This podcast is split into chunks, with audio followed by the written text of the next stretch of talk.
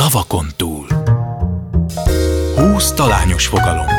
Szavak, amelyek egy szereplőre, egy idézetre, egy történetre utalnak. Egy műsor, amelyben az alany dönti el, hogy miről kérdezzék őt, de valójában ő sem tudja, melyik fogalom pontosan mit akar. Szavakon túl. Kadarkai Endre műsora.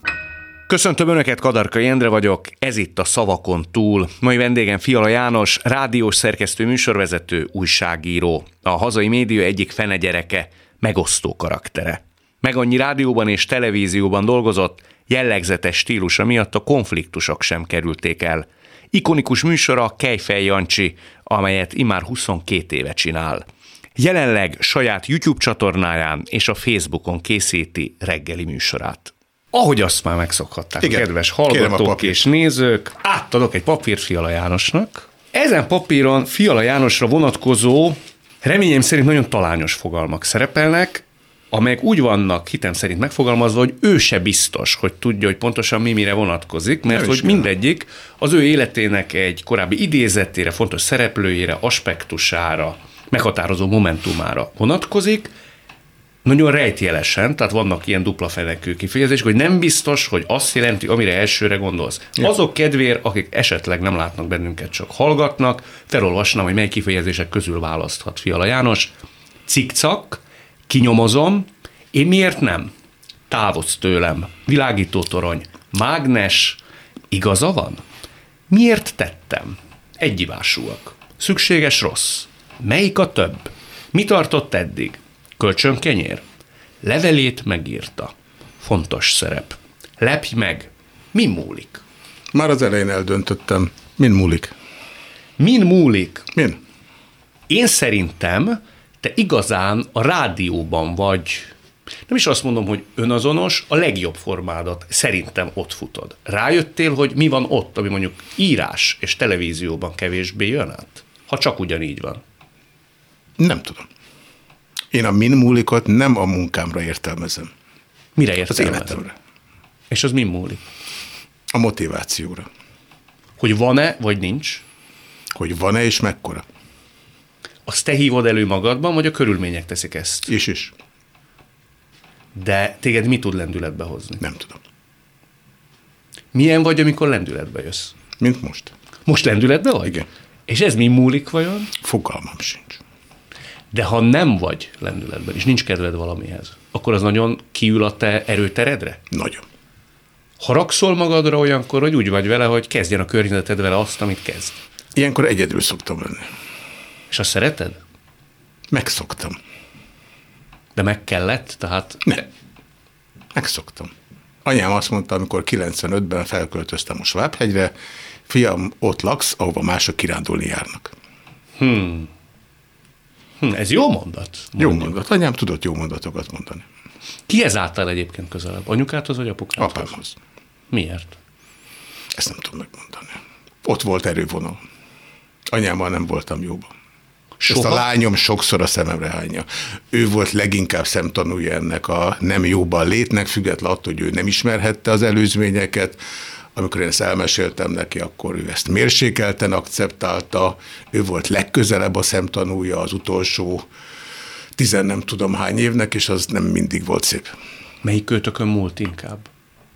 negyven nem tudom hány év pszichiátriai múlt után, már mint hogy én jártam pszichoanalízisbe, ezt nehéz megmondani. Ez két emberre múlik. negyven évvel ezelőtt azt mondtam volna, hogy anyámon. Ma azt mondanám, hogy kettőnkön. De ez nem volt szeretetteljes viszony, nem volt igazán őszinte viszony, nem volt bensőséges viszony. Anyám egy igazi édesem álme volt a maga módján. Úgy szeretett, ahogy ő gondolta, hogy az jó. Az neked nem mindig volt jó. Az nekem sokszor rossz volt. Nem is az volt a baj egyébként, hogy sokszor rossz volt, hanem az volt a baj, hogy én ennek nem adtam hangot, hagytam, és olyan bevésődések keletkeztek, amelyet negyven év pszichiátriával, még egyszer mondom, nem osztályon, nem feküdtem, hanem analízisben mérsékelten lehetett betemetni. De megértettem. Az egyik téma, ez a levelét megírta, uh-huh. az édesanyádra vonatkozik, uh-huh. mert hogy amikor te megírtad a könyved, akkor édesanyád a város egyik feléből a másikba levél formájában kiigazította, hogy mi igaz, mi nem. Ez így volt. Én egy picit meglepődtem ezen az információn, mert... De nem ismerted őt. Uh-huh. Amúgy én evidensnek gondolnám, hogy ő így... Nem, ha azt kérdezted volna előtte, hogy ennek mekkora a valószínűsége, akkor azt mondtam, hogy ötvenegy százalék. De azért te is meglepődtél szerintem. Tehát amikor az anyjától kap egy levelet valaki, ahelyett, hogy fölhívná, vagy leülnének vasárnap, hogy kicsi fiam, miért írsz ilyeneket? Hát ez nem így volt. Ó, hát amikor a Kun Zsuzsa írt rólam talán a Hot magazinban, vagy nem tudom hol, akkor már magam javítottam úgy ki, hogy az anyám szemével olvastam. De ennyire meg akartál neki felelni? Nem, akkor már ennyire nem akartam megbántani. Uh-huh. Mivel bántottad őt meg szerinted? Talán az igazsággal. És azt elmondod? Ha van olyan ember, aki nem olvasta például a könyvet? Vagy nem, könyvet. Ennek nincs köze például a könyvhöz, a például rossz helyen szerepelt. Um, nagy valószínűséggel apám évtizedekig e, hármasban élte az életét anyámmal és egy Valéria nevezetű hölgyel, akivel az én megszületésem előtt, talán az anyámmal való házasságkötése előtt ismerkedett meg. Ezt egészen véletlenül tudtam meg egy születésnapi partin. Amikor azt mondta nekem ez a fiatal lány, aki azt hittem, hogy azért jön oda hozzá, mert meg akar velem ismerkedni, nagyon szép lányról van szó, nálam évtizedekkel fiatalabb, de ő azt mondta, hogy mi majdnem rokonok lettünk. Aztán találkoztam ennek a lánynak az anyukájával, aki elmondta nekem az igazságot, azt, hogy az ő édesanyja és az én apám évtizedeken keresztül szeretők voltak. Elmesélt még nagyon sok mindent, és felvetődött annak a lehetősége, hogy találkozzak vele, amit én nagyon sokáig halogattam, és mire azt mondtam, hogy igen, addigra a család úgy döntött, hogy nem, mert ennek az idős hölgynek a lelki békét nem akarta felbolygatni. Aztán később a fogorvosom, akinek most véletlenül sem mondjam a nevét, mert akkor ez ismét nyomra vezet, kiderült, mert a világ kicsi, hogy neki a páciense volt ez a hölgy, és felajánlotta a segítségét, hogy összehoz vele, de mire összehozott ezzel a hölgyel, vagy összehozott volna, addigra ez a hölgy meghalt, ha minden igaz, öngyilkos lett a kilencvenes évei elején, bármint, hogy kilencven-valahány éves volt, mert ő úgy döntött, hogy nem akarja, hogy az Isten vegye el tőle az életet, hanem maga vette el. És én ezzel az anyám halála előtt szembesültem. Én sokáig el akartam költözni otthonról, úgy még kisgyerekkoromban, hogy apámnak legyen valakie, valamit megsejtettem, de anyám nagyjából, mint hogy a Kádár beszélt a Nagy Imréről, beszélt nekem erről a hölgyről, sose mondta meg, a barátnőmnek és a lányomnak többet árult el, de hát akkor én nem voltam ott. Az, hogy én nem találkozhattam ezzel az idős hölgyel, és nem tudhattam meg a kettőjük kapcsolatának a titkát beleért, hogy az apám hogyan élt, ezt nagyon sajnálom. Máshogy gondolsz apukádra ezután? Nem, mert ahhoz az kéne, hogy ezt vele beszéljem meg. Nagyon megjártam, én ugye régen az őszintességet összetévesztettem az indiszkrécióval. És a kettő nem ugyanaz. Annak idején Molnár Gál Péter adott nekem tanácsokat. Színész interjúkhoz Molnár Gál Péterrel, hogy a tanút idézzem, a hatvanas évek végén, a hetvenes évek elején Király István lakásában Király Juli volt az osztálytársam, Király István lánya ismerkedte meg, ott találkoztam először Acél Györgyel, Gyurkó Lászlóval és más hazánk nagyjaival még az előző érából, és az ismerettség fennmaradt, megjegyezte a nevemet, és később fogadott lakásában, és sokszor beszélgettünk, és egy cserhalmi interjúhoz adott nekem tanácsokat, és az interjúban úgy kérdeztem, hogy a cserhalmi, akinek nincs rossz füle, azt kérdezte tőlem, hogy az én kérdéseim mögött nem Molnár Gál Pétert kell sejteni, és én hiába mondtam azt, hogy nem, mire legközelebb egy újabb Playboy interjúhoz jutottam, és ismét felkerestem Molnár Gál Pétert, akkor azzal az egészen hihetetlen mosolyával, ami volt neki pipával a szájában, azt mondta nekem, Fiala, én nem azért beszélgetek magával, hogy maga azt egy az egybe elmondja másnak. Hmm. Ő neked most nagyon csapongunk. Nem, de, de ő egy ne... vonalon haladunk. Ő neked kvázi ilyen apapótlék volt. Ki? Molnár Gábor. Dehogy is. Nem volt az? Dehogy is. Többször elvitted ebédelni, vacsorázni, nagyon szerettél volna sündörögni körülötte. Ez a sündöröknél azért egyezzük meg, hogy egy meglehetősen pejoratív szó. Én nagyjából a mostani életkoromra jutottam el oda, hogy vállalom magamat. Én nagyon sokáig, és ez az Apácaiban kezdődött, de már a szülői házban így volt, egyfajtában összehasonlítottak, azt mondták, hogy a Kadarkainak mennyivel szebb a haja, a Király Juli mennyivel okosabb matematikából, de ha nem tetszett a példám, akkor a Kadarkai mennyire jobb matematikából, és a Király Julinak mennyire jobb a haja. És én állandóan, ha valamiben jó voltam, akkor az anyukám azt mondta, hogy viszont miben voltam rossz. Ennek következtében nagyon sokáig egyfajtában olyan ember találkoztam, akiket én választottam, én gondoltam őket különbnek nálam, és követtem őket. Én benne voltam Révész Sándor turnébuszában mindenféle homoerotikus vonzalom nélkül, mert annyira rajongtam, és neki ez a rajongás annyira tetszett, hogy napokat töltöttünk így együtt, vagy legalábbis nem nappalokat és éjszakákat, de turné oda, turné vissza, és ez nagyon sokáig tartott, ez ma már megszűnt, némileg meg is fordult, csak én ezt nem hagyom, és én nagyon... Már az fordult meg, hogy most már mások keresnék. Igen, igen, igen, de én ettől nagyon zavarba jövök, és én ezt nem hagyom. De visszatérve az előzőre, én nagyon sok emberrel így ismerkedtem meg, és nagyon sok emberrel kapcsolatban szereztem jó élményt, ami azért nagyon fontos, mert később aztán a pályafutásom folyamán alapvetően rossz élményekre tettem szert. Nem, nem volt a papótlék a Molnár Gál. Nem volt. Nem, hát ugye én Woody Allen tanítvány vagyok, aki azt mondta, hogy azért nem akar megismerkedni a Marlon Brandóval, mert annyira felnéz rá, hogy nem akar benne csalódni. Mondod ezt most? Azért korábban ez nem így volt? Ez, ez nagyon régóta így van. Nagyon régóta? Én a nagy interjúim készítése után tíz emberből kilencven csalódtam. Milyen értelemben? Emberileg. Mi a te szemedben a csalódás? Milyen jellemhibára mondod azt, hogy csalódtam benne? Hát ezek nem jellemhibák voltak, ezek, ezek olyan emberi gyengeségek voltak, amelyeket ezek az interjúk hoztak ki. Jó interjúkat csináltam, amelyeket nem vállaltak. Nem vállalta a Bródi, nem vállalta a Vámos Miklós, nem vállalta a Vitrai. Tehát letiltottak részeket belőle, vagy úgy, ahogy van? Letiltották, kijavították, és a kezdet-kezdetén én hagytam. Miért hagytad? Hát azért, amiért az előbb mondtam neked, hogy csak az elmúlt időben kezdem el vállalni magam. Azt gondoltam, hogy ez nincs rendjén, de beadtam a derekamat. Ma már ilyenhez nem adnád a neved? Amióta két munkahelyemet is elhagytam, miközben korábban szakítani sem mertem próbálni egy lánnyal, azóta azt gondolom, hogy igen. Miért nem mertél szakítani egy lánnyal? Mert féltem a semmitől. Azt hittem, hogy a nihil következik, hogy nincs tovább. Ha szakítok egy nővel, akkor nem lesz több nőm, ha elvesztem a munkámat, akkor nem lesz munkám, és én nagyon szorongtam, amikor nem dolgoztam, és a szorongásomat alapvetően a munka gyógyította. Milyen vagy, ha te szorongsz? Hát, mint egy szorongó ember. Igen, de hogy nem tudom, lehúzod a redőnyt, magadnak vagy, nem magamnak fogadsz telefonhívásokat. Magamnak vagyok, hiszen ott lakom, ahova mások csak kirándulni járnak. De hogy nem is kívánsz társaságba menni, nem. Bezárkózol? Nem zárkózom be. Nem megyek ki.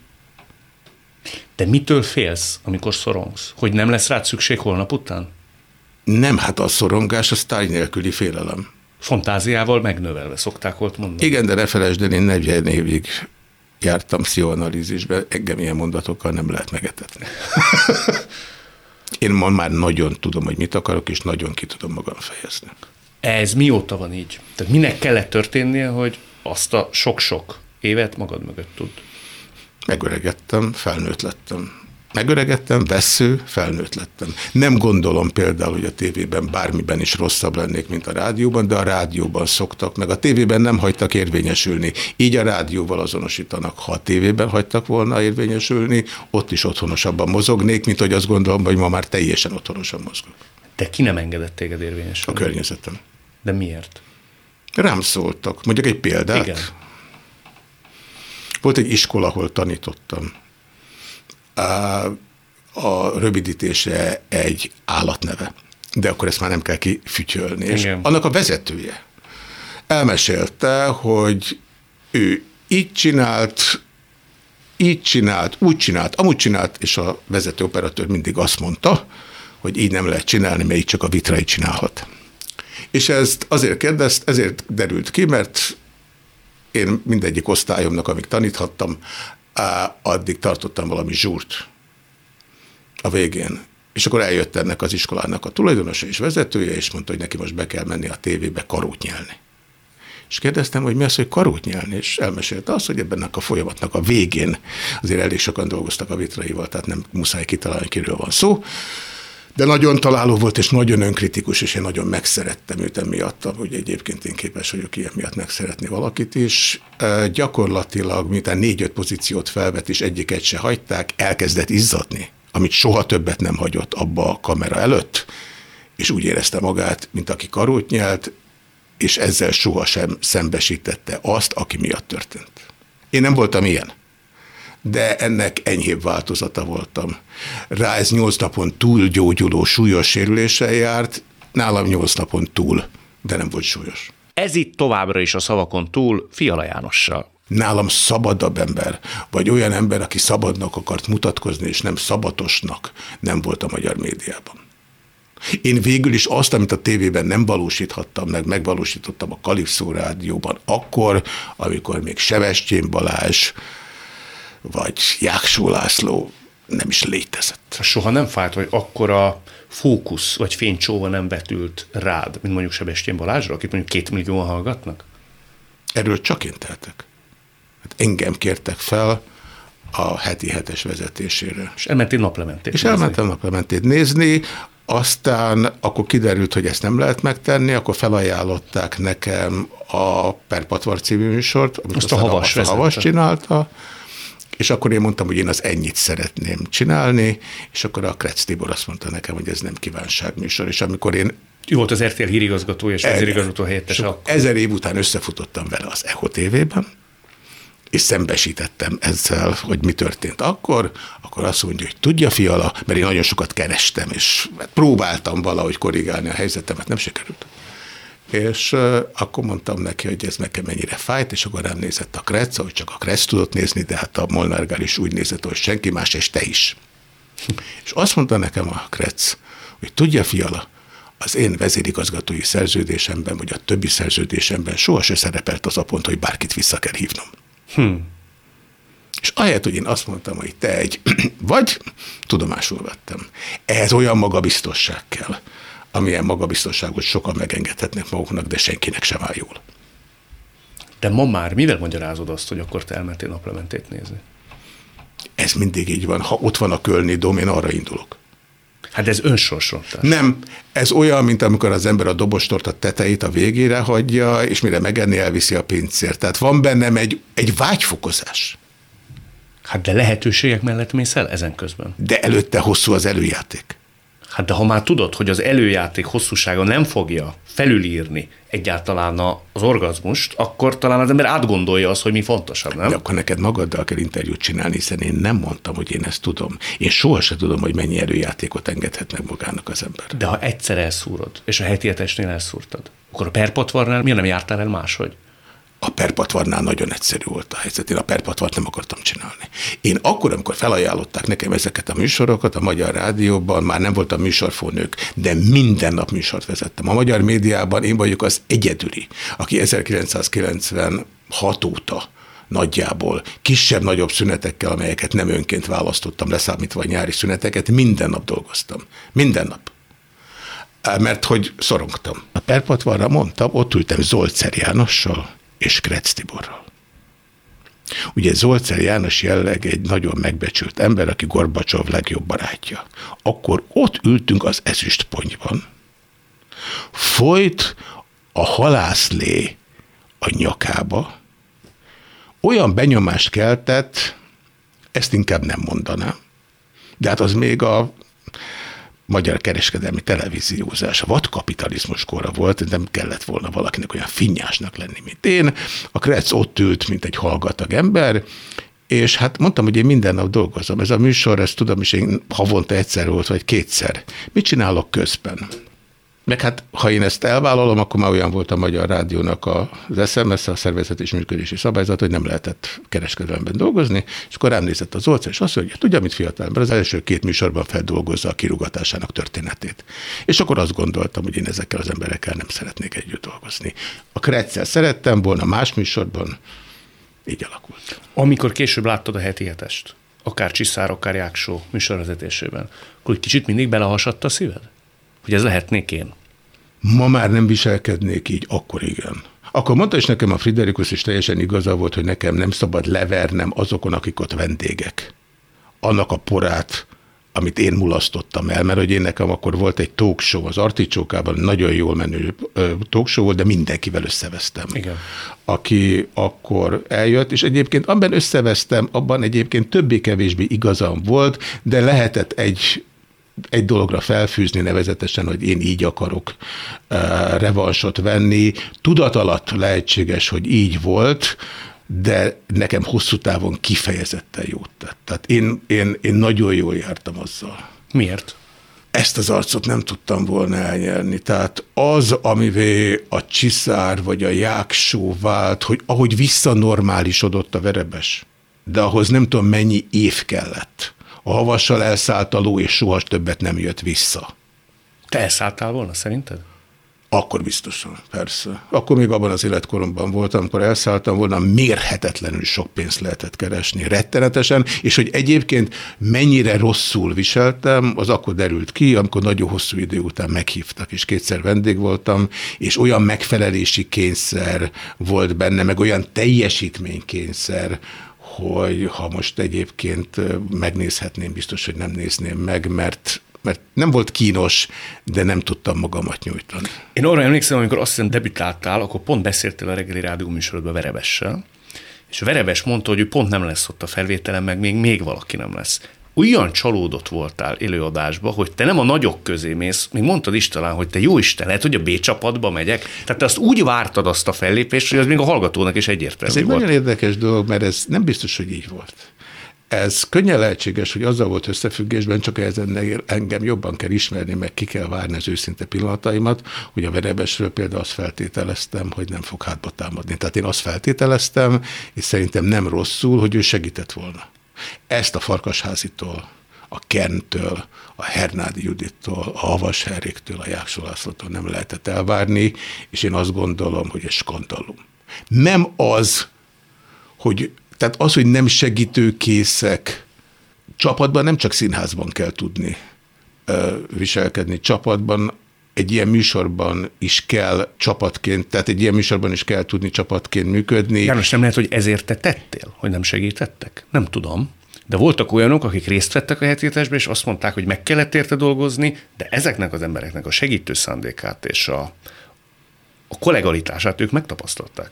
Csak hofival tudok válaszolni.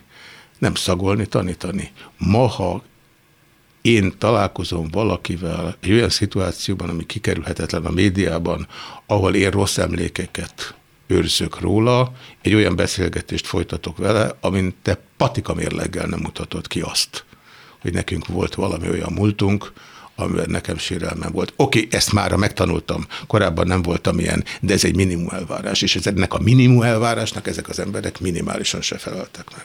Te mérlegeled ma már? Például, hogy egy-egy mondatoddal, nem csak nyilvánosan, úgy általában véve. Kit bántasz meg? Ki kap sebet?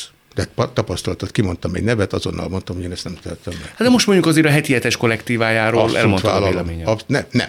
Én nem mondtam el a véleményemet. Én egy konkrét dologban, vagy két konkrét dologban mondtam el a véleményemet, azzal kapcsolatban tapasztalatom van, azzal kapcsolatban nem voltam illojális, nem vagyok tagja ennek a csapatnak.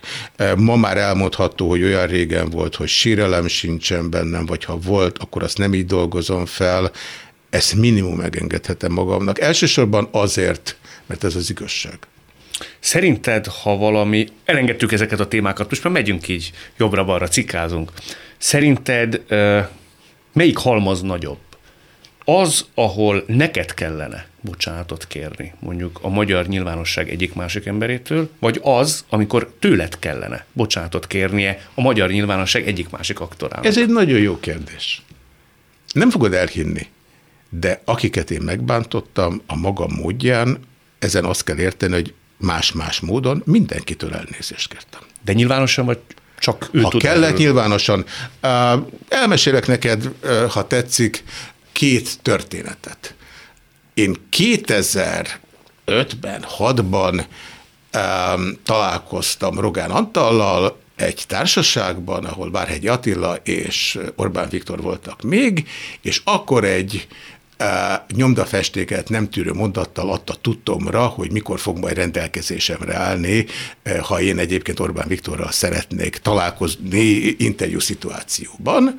És akkor Orbán Viktor rácsapott a térdemre, és kérdezte tőlem, hogy miről van szó, aztán később mondta, hogy hogyan lehet megoldani a szituációt, ez pedig azzal volt kapcsolatos, hogy én kétezer-egyben talán az első évértékelő megjegyzést tettem Rogán Antal akkori barátnőjének, a Neszharisnyájára.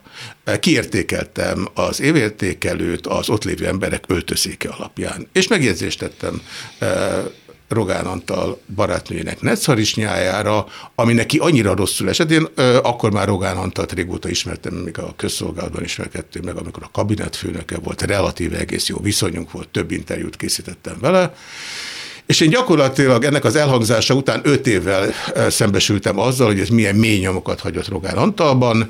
Kérdeztem, hogy hogy tudom helyrehozni ezt, mire azt mondta Orbán Viktor, hogy ugyanabban a fórumban, ugyanabban a műsorban, ugyanabban az időben kérjek bocsánatot.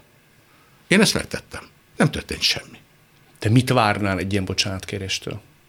Például azt, hogyha Gulyás Gergely meghív engem egy miniszterelnöki sajtófogadásra, ami talán három éve történt, akkor ne szembesüljek azzal, hogy Rogán Antal, a másik házigazda azt mondja a Várkert bazárban, hogy ide kevés ember jöhetett el, sokkal több embert akartunk elhívni, így is egy emberrel több van itt annál, mint akit én szívesen látok, Fiala János, és itt belekezdett egy történetben nagyjából kilencven ember előtt. Én voltam egyedül megnevezve, megállt a kanál a levegőben, és egy ember se kérdezte meg tőlem az ott lévők közül, hogy Rogán Antal mire hivatkozott. Te hogy reagáltál rá? Hát teljesen meg voltam döbbenve. Um, Két dolog történt. Egyrészt összefutottam Rogán Antallal még egyszer, pár perccel később még miatt leléptem, mert természetesen nem maradtam sokáig, és nyújtottam a kezemet automatikusan. Ahelyett, hogy valami mást tettem volna. Nem tudom, hogy mit kellett volna tennem. Férfi ember, azt gondolom, hogy ilyen szituációban sok mindent megengedhet magának, hiszen én ezt a történetet nem neked, a magyar nyilvánosságban ott, ahol én szerepelek, már elmeséltem, lehet, hogy nem pont ilyen részletessége, de lehet, hogy sokkal részletesebben. Nyilvánvaló, ez egy hallgatott műsor, most a legtöbben ezzel itt fognak szembesülni, de én mindent elkövettem annak érdekében, hogy én Rogán Antal bocsánatát elnyerjem még egy olyan periódusban, amikor nem volt nagy ember. Illetve nagy ember volt pontosan akkora, amekkora kell. Rogán Antal egy nagyon tehetséges faszi. És azért mondom így, mert nem azról a Rogán Antalról beszélek, aki most. Én arra emlékszem, aki a Csillaghegyi strandon azt mesélte nekem, hogy ő, aki Zalából jött, milyen nagy szám, hogy itt fecske nadrágban egy utcai telefonról mond fel em té híreket. Egyszerűen egy vidékről jött fiú volt, eszembe nem jutott őt megbántani, és rájöttem arra, hogy én ezzel a megjegyzéssel, egy olyan ö, lenézéssel beszélhettem, vagy ő valami olyasmit érzett, ami egyébként nekem nem áll szándékomban. Elfogadta a kéznyújtásod? Nem, megmondta, hogy egyébként még hány év fog addig eltelni, amíg ő szóba áll velem, és hát az is a történethez tartozik, hogy én akkor még az á té vében dolgoztam, nevezetesen ugye vezettem a Civil a pályánt, Szlazsánszky Ferenccel szoros emberfogásban, nem volt egy könnyű menet, és vezettem a Spiriten a Kejfeli Jancsit, és ott volt az á té vé vezérkara, és amikor Csuhai Ildikó megérkezett, akkor azt kérdezte Németh S. Szilárdtól, hogy mi történt eddig Szilárd, és azt mondta, Szilárd, nem történt semmi, egyetlen egy embert neveztek nevén, a Fialát, büszkék vagyunk rá. És akkor nem tudtam eldönteni, hogy ezt most komolyan vegyem, vagy sem. Ma hogy veszed? Nem volt uh, szerencsés megnyilatkozása ez a Szilárdnak, de így nyilatkozott meg, ne felejtsd el, hogy Rogán Antalnak ma akkora árnyéka van, hogy a fél országot beteríti. Szóval azt mondod, hogy te, ha voltál tapintatlan, karcos, azt általában igyekezted korrigálni. Hát ma már azt mondanám, hogy nem általában, mindig. Mindig? Mindig. Mi nem most beszélgettünk először, azt hiszem kétezer-tizenegyben beszélgettünk.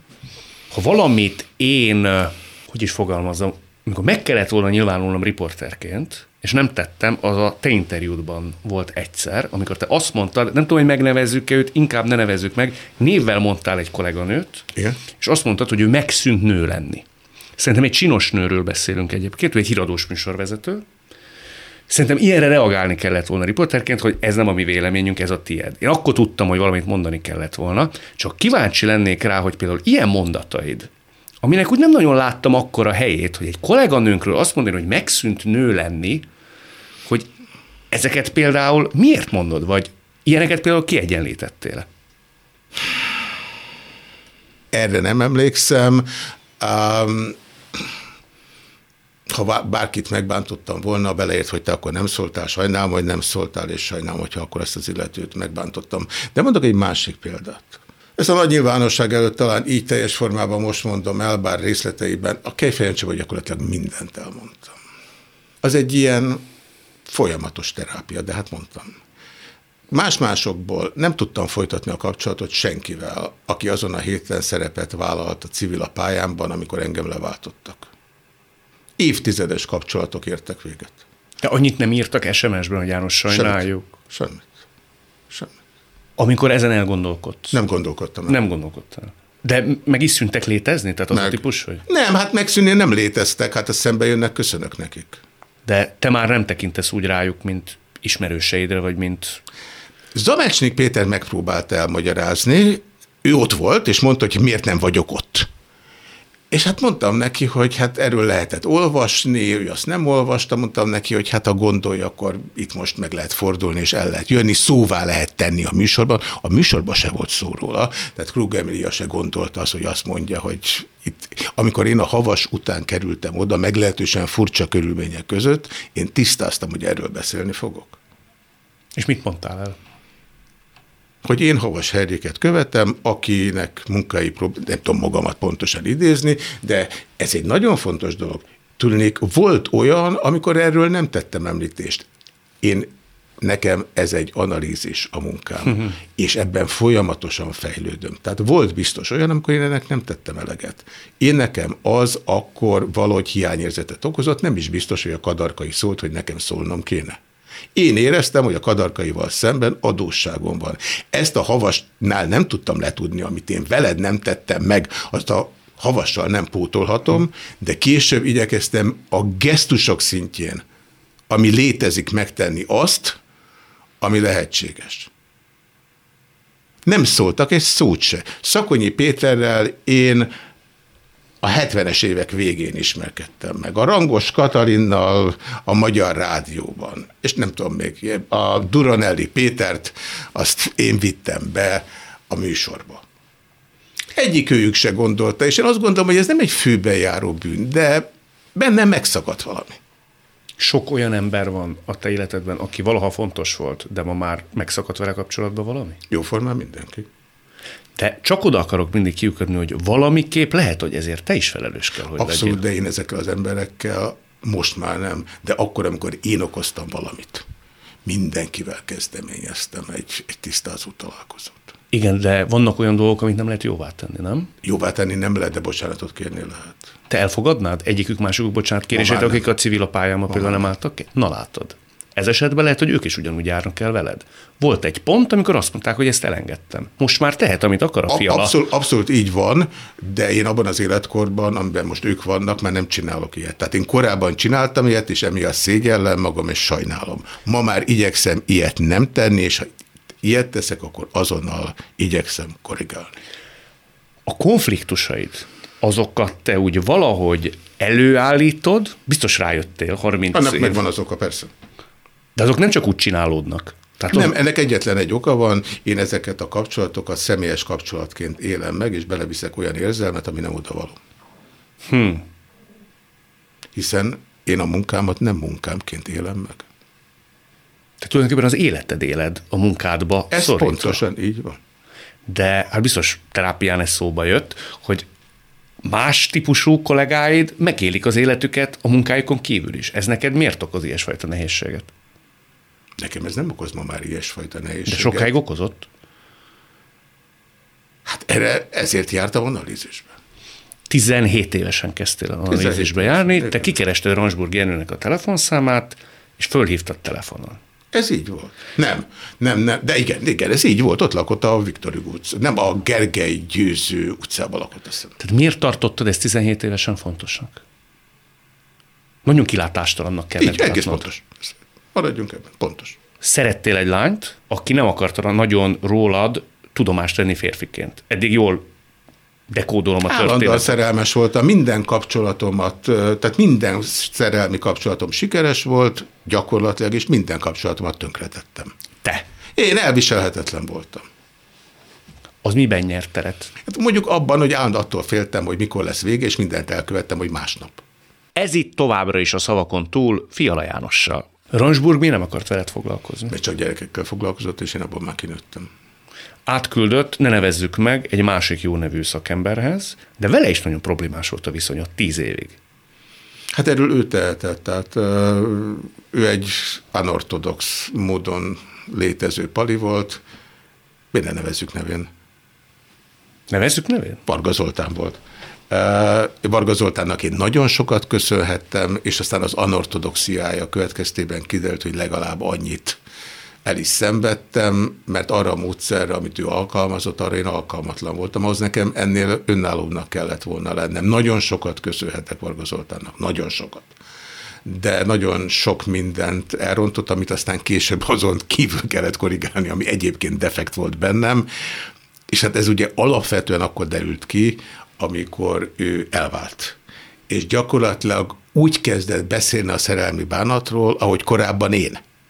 És azért az nagyon furcsa, amikor az ember istenített pszichológusa azt mondja, hogy ő egy tengeri naszád volt, most meg egy átkelő hajó a kaszinó és a Jászai Mari tér között, és mesélt még egyéb történeteket, amelyeket itt most nem fog felidézni, nem vesztette el teljesen istenített jellegét, tlan-tlen fosztóképző nem került mellé, de ott valami megtört. Hmm. És még egy dolog. A mostani pszichiáterem, akinek nagyon sokat köszönhetek, azt mondta nekem az első alkalommal, Fiala, ne akarjon maga engem érzelmileg elcsábítani. Nekem ugyanis ez a titkom, emberekhez érzelmileg közel kerülni egyébként inadekvát szituációkban. És ha ezt el tudom kerülni, akkor a kapcsolataim egészen másféleképpen alakulnak. Jobban? Másféleképpen. Alapvetően arról szól, hogy miután otthon nem találtam családot, olyan helyen keresek családot, ahol egyébként lehetetlen. És miután én a szüleimet nem tudtam domesztikálni úgy, hogy abból egy ideális család legyen, ezt Ezt sokszoroztam és tízszereztem meg az életemben, próbáltam emberekből barátot, apát, testvért, nekem nincs testvérem, anyát csinálni olyanokból, akik erre tökéletesen alkalmatlanok voltak. Akik erre alkalmasak lettek volna, azokat pedig messziről elkerültem. De miért kerülted el? Hát éppen azért, hogy abban az élményben legyen része, mint amit a szüleim adtak, hiszen a pszichológia egyébként egyebek közt arról szól, hogy az emberbe hogyan vésődnek dolgok, és hogyan ismétli ugyanazt, ugyanazt, ugyanazt, mint a tű, amikor megakad a lemezem. Azt meg tudod fogalmazni, hogy tudod velünk érzékeltetni azt, hogy mi hiányzott pontosan, hogy ez egy olyan család legyen, amire te vágysz? Azt mondta Varga Zoltán, és ez egy soha el nem felejthető mondat, illetve nem a Varga mondta, és ez a leglényegesebb. A Varga ugyanis erre képtelen volt. A Varga azt mondta, hogy az ő felesége, aki elvált tőle, ő mondta neki, mármint a Vargának, mert hogy ő a felesége is ismert engem, ugye, mert személyesebb volt a kapcsolat annál, mint amilyen lehetett volna, azt mondta a Varga felesége a Vargának, hogy a Fialának a parasztasszony mellege hiányzik. Ezt soha nem fogom elfelejteni. Ezt úgy kell igazán... Még egy könny is elfutott a kicsit a szemed. Nem, ez egy nagyon, ez egy olyan mondat, ami ott lebeg fölöttem, miközben a parasztasszony melegét ugye definiálni kéne, ezt soha se definiálták, de ez egy, ez egy ilyen mondat. De ezt nem a Varga mondta, hanem a felesége. Tehát tulajdonképpen a gyengétség. A figyelem. A szeretet. A szeretet. Te menet közben is éreztette gyerekkorodban, hogy téged nem szeretnek úgy, ahogy te szeretnéd? Ez a pontos mondat. Ezt én is mondhattam volna. Szerettek, nem úgy, ahogy szerettem. De kommunikáltad te azt, hogy neked több kéne, más kéne? Nem. Hát, illetve a maga módján biztos elmondtam, kommunikálni, nem kommunikáltam, nem tudom mi a kommunikáltam, hallgattam. Tehát azt hittem, hogy ha hallgatok, akkor felhívom magamra a figyelmet. Nem sikerült, se az apámmal, se az anyámmal. Azóta téged szerettek úgy, ahogy szeretted volna? Hagytad magad úgy szeretni? Két ember szeret engem úgy, ami amiről tudom, hogy szereted, de azt se hagyom igazán, engem a szeretet ma is agresszívvé tesz. Nem nagyon, de kicsit, de most már képes vagyok rá, az egyik a lányom, a másik a barátnőm. Agresszívvé tesz, ez annyit jelent, hogy harapsz, szúrsz, fölcsattansz. Milyen vagy, amikor téged szeretnek, ha agresszívvá tesz? Hát megvillan a szemem, és nagy valószínűséggel fölveszem a harci öltözetet. Tehát véd, ugye védtelennek érzem magam. És mint védtelen, azonnal a vért után nyúlok, már mint a páncél után. Igen. És arra rájöttél, hogy például a barátnőd mindezek dacára miért szeret téged? Nem, nem, nem is akarok rájönni. Illetve hát néha megkérdezem, de ezek olyan mondatok, amelyek, ez a miért pont én, ezek ilyen, nem, nem, nem. De szemedbe az egy nagy teljesítmény? A legnagyobb. A legnagyobb. És az kifejezett felé? Természetesen. Mi módon? Hát ahogy lehet. Tehát gesztusokra képes vagy? Mindenre képes vagyok. Az én tárházam az tökéletes. Az alkalmazás az nem, tehát nem, nem arról van szó, hogy ne lenne meg mindenem. Amikor azt mondtam a lányomnak, hogy legalább annyira szeretem, mint a munkám, akkor a lányom azt mondta, hogy köszönöm szépen, és rá, el, rájöttem, hogy egy ritka rossz mondatot mondtam. Ő hány éves? Ő ezerkilencszázkilencvennyolcban született, tehát huszonnégy. És az a kérdés, hogy miért mondom, hogy kilencvennyolcban született, az azért van, mert mindig elrontom az életkorát, és ezt rossz néven veszi, megértem. Ugye akkor, ha jól sejtem, ti elváltatok, tehát a feleségeddel. Hát. Részt tudtál venni az ő felnővésében? Részt, de szerintem sok köszönet nem volt benne. Miért? Nem voltam jó apa. Mi hiányzott, hogy az legyél? Hát, hogy nem teljesítettem jól. Ki szerint? Magam szerint ő időnként azt mondja, hogy nagyon jó apja voltam, de hát tudom, hogy szörnyű voltam. De miért nem hiszed el neki? Nem mondana ilyet, hanem így lenne, nem? Emlékszem, hogy milyen voltam, és azt nem, nem tartom olyannak, ami egyébként megfelelő viselkedés lett volna. Apám jó apa volt, az anyám jó anya volt, nem olyanok, mint amilyenre nekem szükségem volt, de, de jó, jó, jó szüleim voltak. Én ebben az értelemben nem voltam jó apja a lányomnak. De mi hiányzott? Én azt gondolom, hogy talán az a felelősségérzet, és az a törődés, és az a szeretet, amely a nap huszonnégy és a hétszázhatvannyolc órájában kell, hogy jelen legyen. Ami mindent felülír, aminek nincs olyan vonzata, hogy de, ám, ha, azonban. De te ismersz ilyen szülőt? Igen, a barátnőm ilyen. Tehát aki tényleg száz hatvannyolc órában ugyanazon a hőfokon és odafigyeléssel képes olyan lenni. Valaha ezért a te lányod tett neked szemrehányást, hogy ez elmaradt? Ezért nem, másért, igen. De az a típus vagy, aki ilyenkor például nagy-nagy önvizsgálat után megpróbálsz ezen korrigálni? Tehát... A lányommal egy nagyon harcos kapcsolatom van, ezért az permanens korrekcióban áll mind a kettőnk részéről. A lányommal való kapcsolatom az az én e, tanulási folyamatomnak a része, miközben neki ezt nem kellett volna elszenvednie. Ő azt állítja, hogy neki is a tanulási folyamatának a része, de ugye én azt mondtam, hogy én mindig attól féltem, hogyha valami véget ér, akkor ott végleg véget ér. Én a, lányom veszekedés, a lányommal való veszekedéseim után kellett egyebek között rájönnöm, hogy a lányommal veszekedéseim után egy következő veszekedés jön, aztán egy újabb veszekedés, és a kettő között pedig tud béke lenni, és úgy, hogy nem egyfolytában arról kell beszélni, hogy mi okozta a veszekedést, mert az egy olyan nehezen elhárítható elem, amely hosszú távon fog onnan kikerülni. Ez azért nagyon fontos, mert én ugyanezt természetesen alkalmazom, amikor dolgozom. Én valójában egy olyan műsort szeretnék csinálni, ahol nekem egy olyan stábom van, hogyha én nekem van tizenkét ilyen ötletem, akkor azt mondják nekem, hogy főnök, a műsorban tizenketten nem férnek el, mert mind a tizenkét embert egyébként megszerzik, és én minden napra tudnék tizenkét ilyen embert. Lesz ilyen műsorod neked?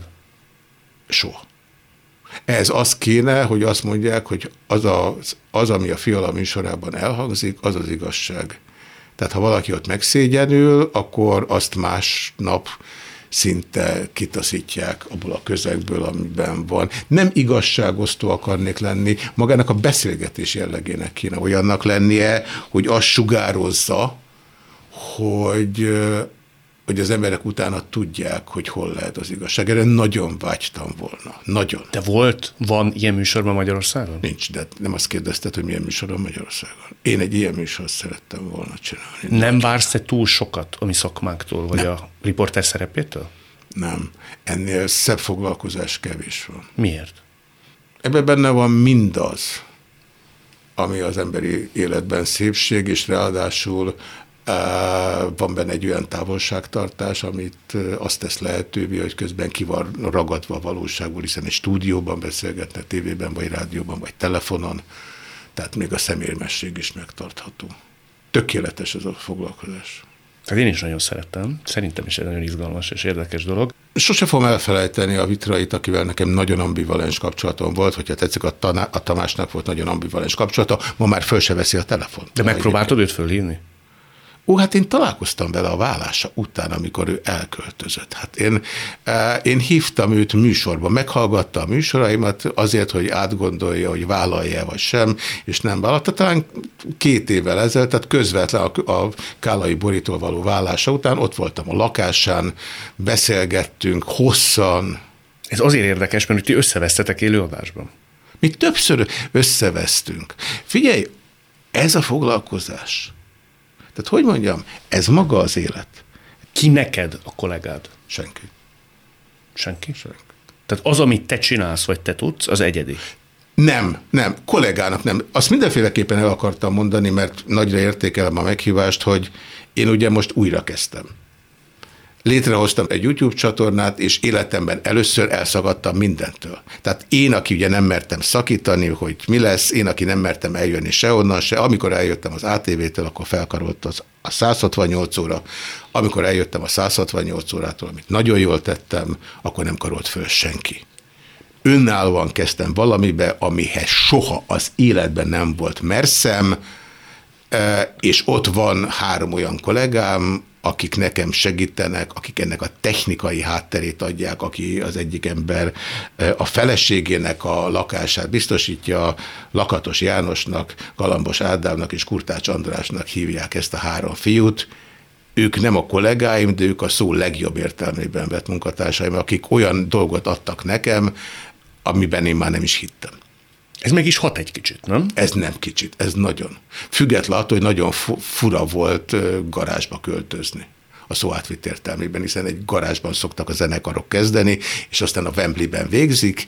Én a Wembleyben talán nem, de mondjuk egy em té ká stadionon volt, és most beköltöztem egy kvázi garázsba, de ugyanúgy, ahogy nem az em té ká stadionról beszélek, ez se egy garázs, de...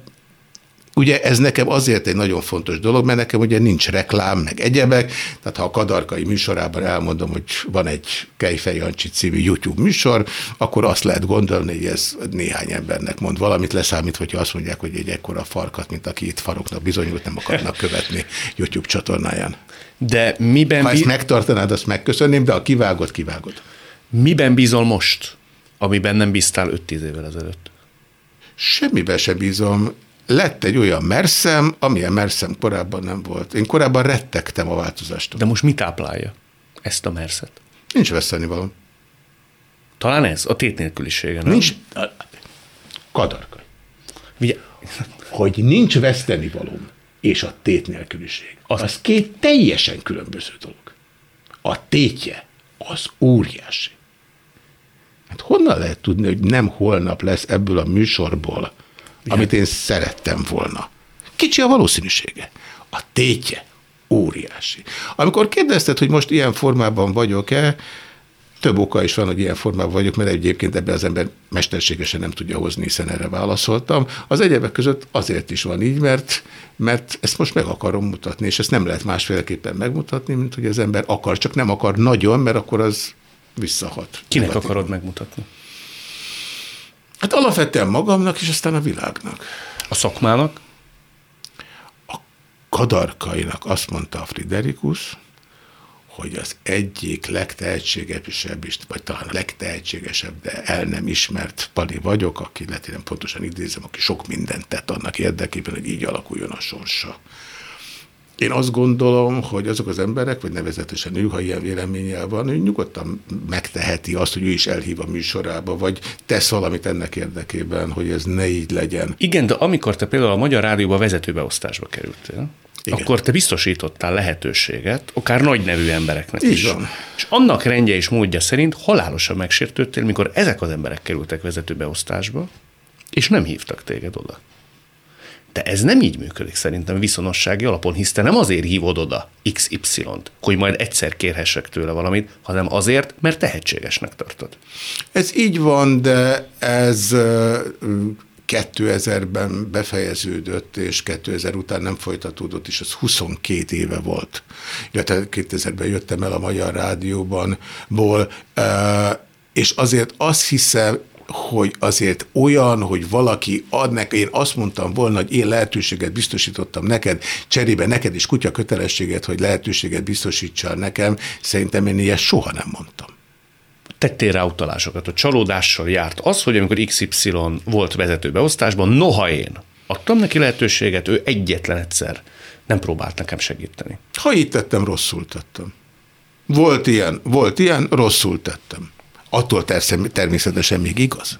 Lesz neked még olyan dobásod, vagy nem is tudom, minek nevezzem, amire úgy, meg kicsit, mintha így lemondtál volna arról, hogy a szakma úgy fölkapja igazán a fejét, amire a szakma igazán fölkapja a fejét, és azt mondják, hogy a hétszázat mi lehet, hogy elrontottunk valamit a Fialával kapcsolatban. Hát mi nem adtunk neki lehetőséget, nem tudom én, az er té el-en, most mondhatnám az igazi nagy mainstream médiákat. Elnézést a mikrofontól. Látod? Azonnal elnézést kértem. Nincs rá szükségem. Azt kell, hogy mondjam, hogy annak idején Kármán István azt mondta a Budapest Rádióban kétezerben, amikor kérdeztem, hogy honnan fogják tudni az emberek, hogy én vagyok, és azt mondta, hogy szájhagyomány útján fog elterjedni, ami akkor sem volt egy korszerű megjegyzés. Az azt hallottam, vagy azt láttam a Fialánál, az ma épp úgy megvan, mint tegnap. Kolozsváron voltam néhány hete, a barátnőmmel és a lányommal, és a megérkezésünk után tíz perccel odajött hozzám egy ember, aki egyébként nem régen ebbe az új YouTube csatornán lévő műsoromhoz is írt, még nem válaszoltam neki. Rosszul tettem, válaszolni fogok. És azt mondta, hogy mekkora öröm, hogy ő itt most Kolozsváron belém e, akadt. És a legkülönbözőbb, és nem véletlen mondom őt, hiszen mondhatnék híres embereket, de akkor úgy tűnik, hogy felvágnék. Én valójában annak a generációnak, amelyiknek én egy ilyen értelmiségi tagja szerettem volna lenni, annak a tudatalattiába szerettem volna belemászni. Nem sikerült? Van, ami sikerült, van, ami nem. Mint ahogy az egész életem nem pontosan úgy alakult, ahogy szerettem volna, de ha megkérdezted volna, hogy hogyan szerettem volna, nem tudtam volna válaszolni. Nagyon jól ki van találva ez az élet. Mire az ember a legtöbbet tudja, ha csak közben nem hűl meg, akkor hal meg. Volna még talán egy könyv, amit írni kéne, és ahhoz egy történet mindenféleképpen megvan, hogy a tizenvalahány éves nyúl, aki ugye már messze túlélte a nyulak átlag életkorát, találkozik az Istennel.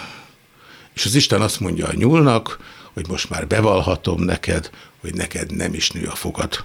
Hm. Meg a nyulaknak általában nem nő a foguk, nem is kellett volna neked egész életedben a nap huszonnégy órájában répát enned. Amire a nyúl azt mondja, Istenem, bassza meg, hamarabb is szólhattál volna. És szerinted ez az élet? Bizonyos szempontból az én életem ilyen volt. És mi volt a te répád? Hát a félelmem a magánytól, a félelmem attól, hogyha valami nem működik, akkor úgy marad. Az atavisztikus félelmem, hogy, hogy nekem mindig szükségem van egy külső segítségre, mert egyébként egyedül semmire sem vagyok képes, és nem vagyok alkalmas, hogy elfogadhatatlan vagyok, hogy kevés vagyok, hogy szerethetetlen vagyok, hogy hülye vagyok, hogy alkalmatlan vagyok, hogy valamiben mindenki jobb, és mindig abban jobb, mint amiben én szeretnék jobb lenni. De hát legalább már tudod, hogy az a répa az nem létezik. Ez egy nagyon fontos felismerés. Ezzel óvattal, hiszen a nyúlnak tényleg nő a foga. Hát akkor maradjunk ebbe. Tehát az, hogy mi kényszerképzetés, mi nem. Az összes bolond azt mondja, hogy nem bolond. Az összes tökéletesen kontrollálatlan ember azt mondja, hogy tízes kellene. Tízes az önkontrollja, tehát honnan lehet tudni, hogy nem egy manifest elmebeteg vagyok, csak megjátszom magam. Érdekes lenne újrakezdeni. Szeretnéd? Nem, de érdekes lenne. És érdekes ezt így elmesélni neked. Megköszönöm, hogy ezt itt mondtad el. Nagyon szépen köszönöm. Én is. Ez volt a mai Szavakon túl Fiala Jánossal. A műsort nem csak hallgathatják, de végig is nézhetik. Iménti beszélgetésünk hamarosan már látható lesz YouTube csatornámon is. A mai adás létrejöttében köszönöm Árva Brigitta, Lantos Dániel és Rózsegyi Gábor segítségét. Találkozunk jövő szombaton és vasárnap itt, a Klubrádióban. Viszont hallásra! Jövő héten ugyanebben az időben újra Szavakon túl.